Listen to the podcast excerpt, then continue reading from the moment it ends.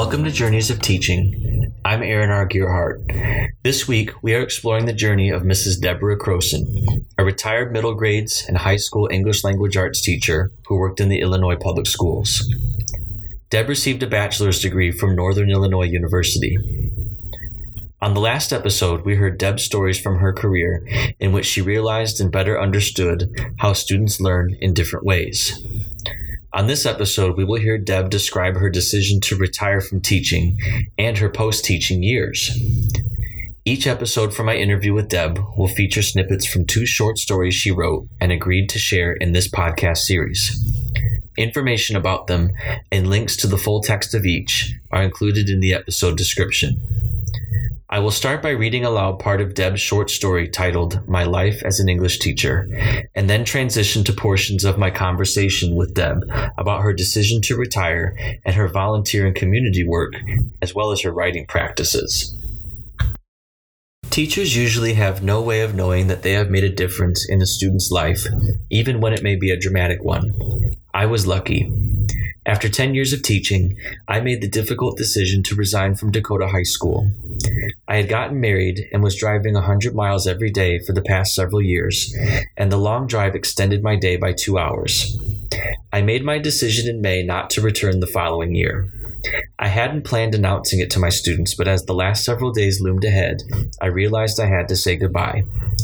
As junior class sponsor, I was particularly close to these kids since they were in 7th grade. I was already feeling guilty for not seeing them through their senior year. The day before they received the report cards, I told my classes about my decision. I was stunned by their reaction.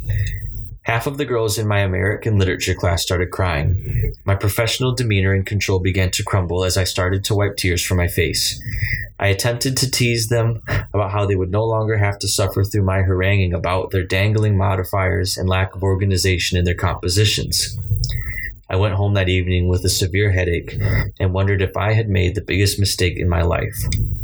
The next day, I was startled to see the lights on and the door open to room 206. On my desk were masses of flowers and chocolates and cards. I wept openly as I read the cards.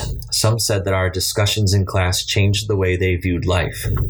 A few said they now loved literary analysis and writing. Some said that I had inspired them to pursue college. Most wished me luck in my future endeavors, and they all said they would miss me. But they didn't realize it was they who made me comprehend my limitations and allowed me to confront humanity with all its sorrows and joys. At the end of the day, I gazed at the empty classroom one more time, locked the door to room 206, and walked down the silent, dimly lit hallway. Well, actually, I finally left the classroom in, I think it was 1991 or 92, and one big reason was the long drive. In other words, I started out at Dakota, then when I was married to Bill, then I had 100-mile round trip every day. And I did that for about 4 or 5 years. And actually, I didn't mention this, I actually resigned one year and I tried to find a teaching job around here, that is Dixon. And I ended up substitute teaching that year and I hated it. And then I found out that the woman who replaced me did not work out. And so then I rethought it and I said, well, I think I'd like to come back. And they took me back in a minute. And so then I continued for a few more years. And then finally I thought, I can't do this long drive anymore because it was tough in the winter. I had a place to crash if I needed to, and that was always, and I did. But anyway, so then it was really a difficult transition for me to go from teaching to not working. So I threw myself into the community, and actually one of the reasons it prompted me into my retirement is that Bill wanted to do a lot more traveling. Yeah. And so I threw myself into volunteering in the community. And actually at one time I was on 5 or 6 different boards, and he teased me and he said, you know more people in this community than I do. so So actually, I've always had this, I don't sit still. I get that from my father. I mean, I'm busy, I'm active. I don't sit down much except to read. Yeah. And I know that's all from my father. I know it is. So, yeah, he basically taught me the value of hard work and also sticking with things, mm-hmm. even when the going is rough. He taught me that. I know he did. Well, and I suppose that applies directly to you going back to Dakota after your replacement didn't work out. You're like, well, I'm gonna. It's almost like another way of seeing it through, even though that wasn't your original plan in a way.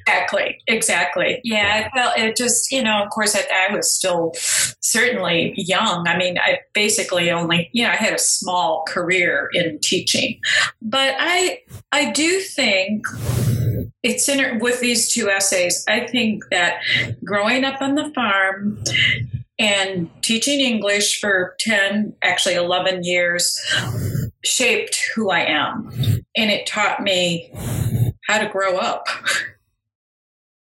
Your story is different in that you've been out of the classroom for a little bit now. Yes. In what ways are you still connected to the profession or keeping up with it? Or just what is your sense of education in a contemporary perspective? I'm just interested in because I won't know what that feels like for a long time from now because of the type of work I've gotten into, but being removed from the classroom for that long, what kind of connections do you still have to teaching or awareness or thoughts about it or just anything? I stay in touch with some close friends who have been in the teaching profession longer than I have. Mm-hmm. My best friend from kindergarten ended up becoming a grade school teacher much of her career, and then she became a principal. And so we have conversations, and also the fact that my involvement in the community. Yeah. I'm a Kiwanis member, and the motto of Kiwanis is serving the children of the world. So I've been engaged a lot mm-hmm. With some of the programs we do. For instance, we raise money, of course, but I'm very involved in our program where we try to promote literacy. So we give every first grader in Dixon a book to call their own. And we actually go in the classroom once a week for 3 weeks and read a story to them. And I talk to them. About how important reading was to me as a child, and then how important it is to me now in life.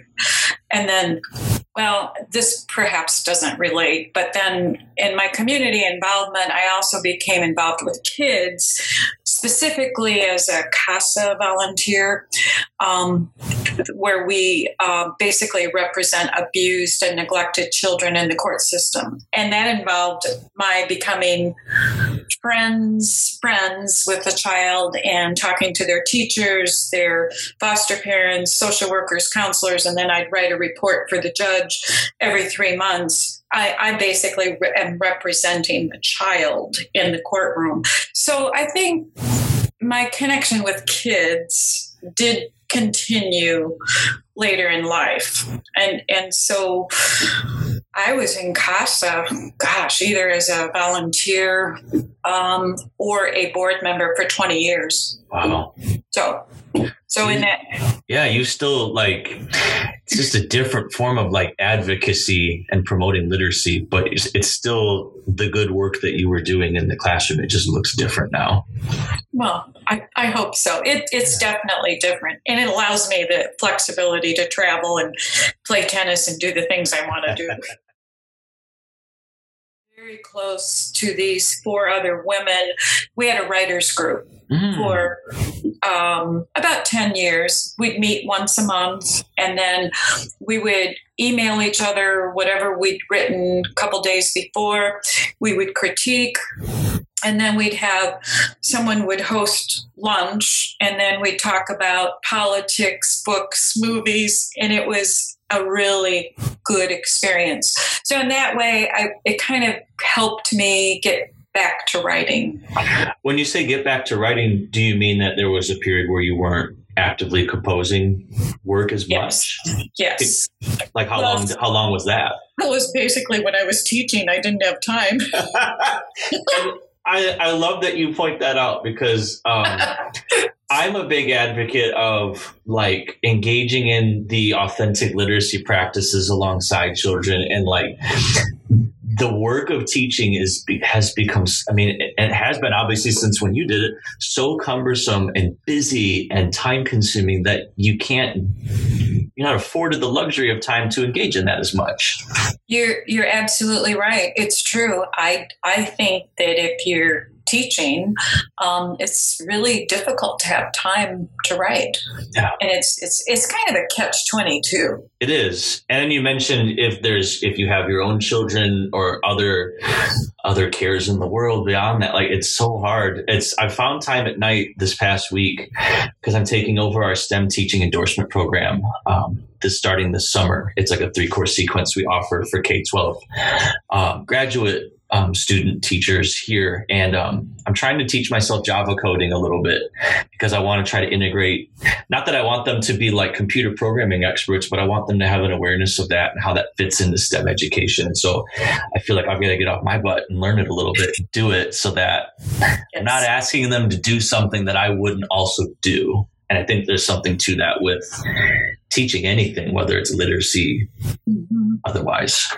But like you said, that can be hard to engage in a lot when you're actively teaching. That's right. It becomes a time factor. And also depending on how one... If I write, I have to have it absolutely quiet. I have to have a whole chunk of time where I don't want to have to jump up and do the laundry or, like in your case, change diapers. I'm always doing laundry or changing diapers. And I don't think that's conducive to sitting down and writing. Yeah. So no, I second that. I'm trying to go. There was one more thing I was going to ask about that, and now I lost what I was going to say. Must not have been that important then, but I think there's something to that for sure. I talk with my pre-service teaching candidates often about the nature of a teacher's work. It can feel overly demanding, thankless, and ripe with sacrifices of time, money, and stress. Deb's narrative shows the intangible rewards of teaching and truly connecting with students, as well as the fulfillment of a post-teaching life engaged in service and creative endeavors. We will finish exploring Deb's narrative of teaching on the next episode of Journeys of Teaching. My contact information is in the episode description. This is Journeys of Teaching. I am Aaron R. Gearhart, and thank you for listening.